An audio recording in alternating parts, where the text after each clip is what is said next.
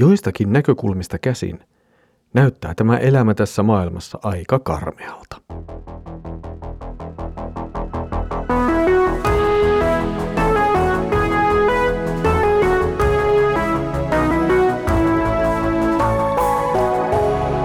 Kirjoitusten pauloissa.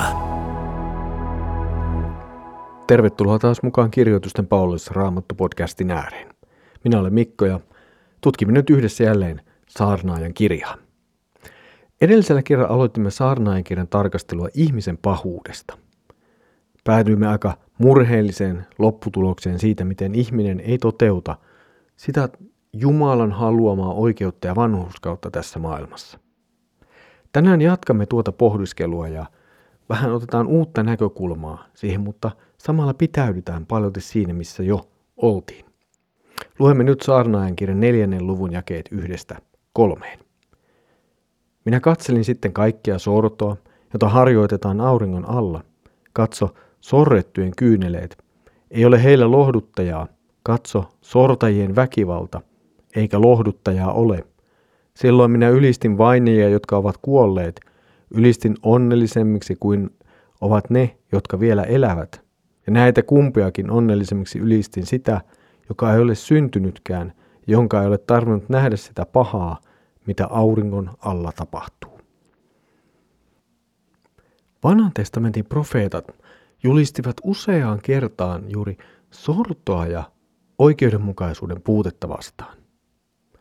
Jos luette esimerkiksi Aamuksen kirjaa, niin tämä tulee hyvin selvästi esiin siellä, miten siellä sortajia vastaan julistetaan ja puolustetaan sorrettuja ja vaaditaan oikeudenmukaista toimintaa ja käyttäytymistä tässä maailmassa.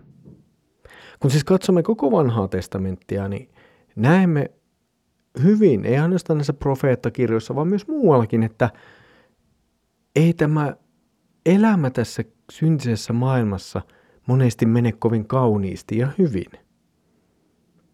Se on itse asiassa mennyt monessa kohtaa väärään suuntaan ja hyvin kurjasti. Ja voimme toki todeta varmasti, että nykyaika on parempi kuin se aika jos, joskus muilloin. Mutta onko se oikeasti? Me saatamme toki olla sivistyneempiä ja tehdä monet asiat, jotka silloin tehtiin avoimesti, niin nyt piilotellummin tai jossakin takana, mutta kyllä pahuus ja vääryys on edelleen hyvin vahvasti läsnä tässä maailmassa. Eivät ne ole mihinkään kadonneet. Saarnaajan sanat, ne ovat tietenkin jatkoa sille, mitä luimme jo edellisessä jaksossa. Oikeudenmukaisuuden ja vanhurskauden korvaaminen vääryydellä johtaa juuri siihen, miten Salomo maailmaa kuvaa. Eikä tuo maailma nyt niin kovin kaukana ole myöskään Salomon omista toimista ja elämästä, vaikka tunnemme hänet enemmän niistä hyvistä ja oikeista asioista. Salomo oli tullut kuninkaaksi ja hänen tehtävänsä oli toimia tässä tehtävässä tietenkin oikein. Syntisessä maailmassa tarvitaan järjestystä. Syntisessä maailmassa tarvitaan myös järjestyksen pitäjiä. Niillä on oma paikkansa, mutta myös omat rajansa.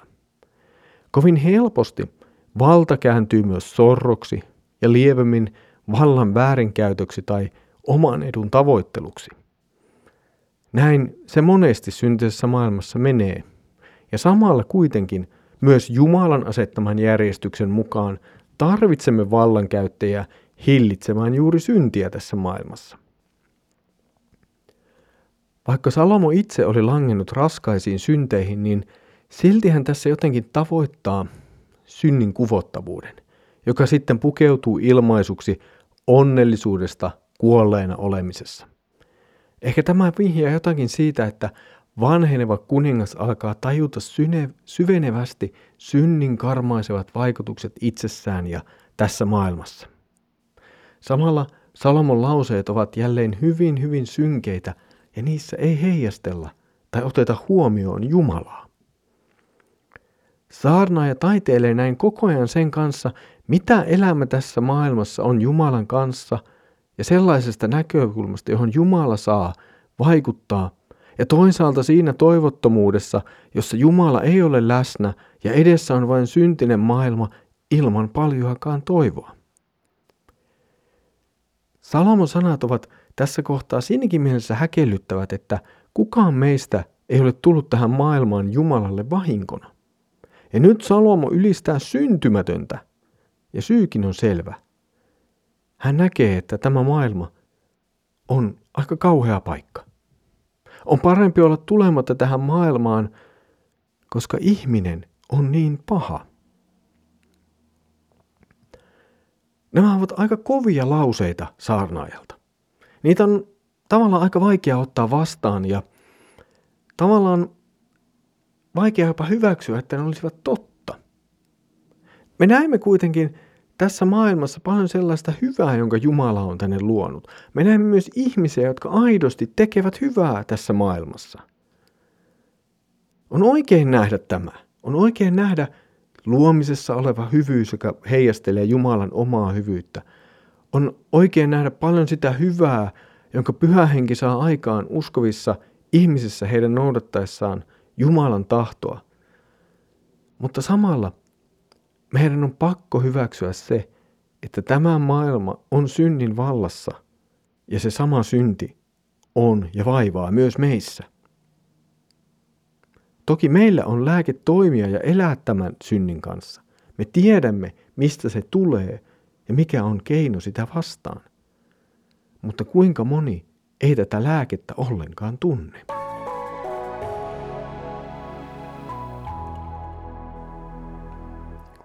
Olet ollut mukana Kansanlähetyksen tuottamassa kirjoitusten pauloissa Raamattu-podcastissa. Saarnaaja jatkoi tänään ihmisen pahuuden pohdiskelua ja jatkoi sitä aika lailla synkeissä tunnelmissa ja merkeissä. Jollakin tavalla näyttää, että tuo maailman syntisyys käy hyvin suurella voimalla saarnaajan yli. Hän jotenkin pyristelee sen kanssa ja yrittää siitä selviytyä tai sitä jotenkin sanoittaa. Tämä vaara meillä on toki myös tämän päivän uskovina. Näemme ympärillämme pahan tai ainakin syntisen maailman. Ja joskus sen kanssa on hirveän vaikeaa olla. Toisenaan onnistumme ehkä vähän paremmin ja helpommin, mutta joskus meillä on tämän syntisen maailman kanssa oikeasti aika vaikeaa olla. Ja samalla oleellista on kuitenkin se, miten me reagoimme tämän maailman elämään ja toimintaan, kun siinä on syntiä. Olisi jotenkin hyvin helppoa eristäytyä johonkin pienien pyhien joukkoon ja sulkea ovia ja ikkunoita ja rajata se pahuus jotenkin ulommas ja keskittyä elämään lähempänä Jumalan tahdon noudattamista jonkinlaisessa suojatussa ympäristössä. Tämä ei kuitenkaan ole lähtökohtaisesti se Jumalan kutsu, jonka hän uskoville antaa. Meitä ei ole kutsuttu eristäytymään maailmasta, vaan elämään siinä rohkeasti uskovina. Ja ehkä voimme aloittaa tämän jollain tavalla katselemalla tai lähestymällä omaa syntisyyttämme. Ymmärtämällä oman syntisyytemme syvyyden ja saamamme suuren armon Jeesuksessa Kristuksessa, niin ehkä meissä syntyy myös kykyä ja halua kohdata tämä syntinen maailma.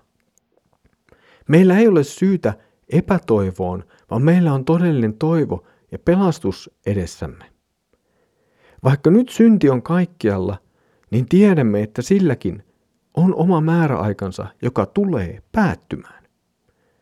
Meillä siis on toivo annettavana tälle pahan kanssa elävälle maailmalle. Meillä on toivo ja lupaus iankaikkisuudesta ilman mitään syntiä ja pahuutta. Tässä oli tämänkertainen kirjoitusten pauloissa Raamattu-podcast-jaksomme. Seuraavalla kerralla jatkamme vielä yhden jakson saarnaajan pohdiskelua ihmisen pahuuden äärellä. Siitä siis seuraavalla kerralla. Mutta nyt Herramme Jeesuksen Kristuksen armo, Isä Jumalan rakkaus ja Pyhän Hengen osallisuus olkoon sinun kanssasi. Aamen.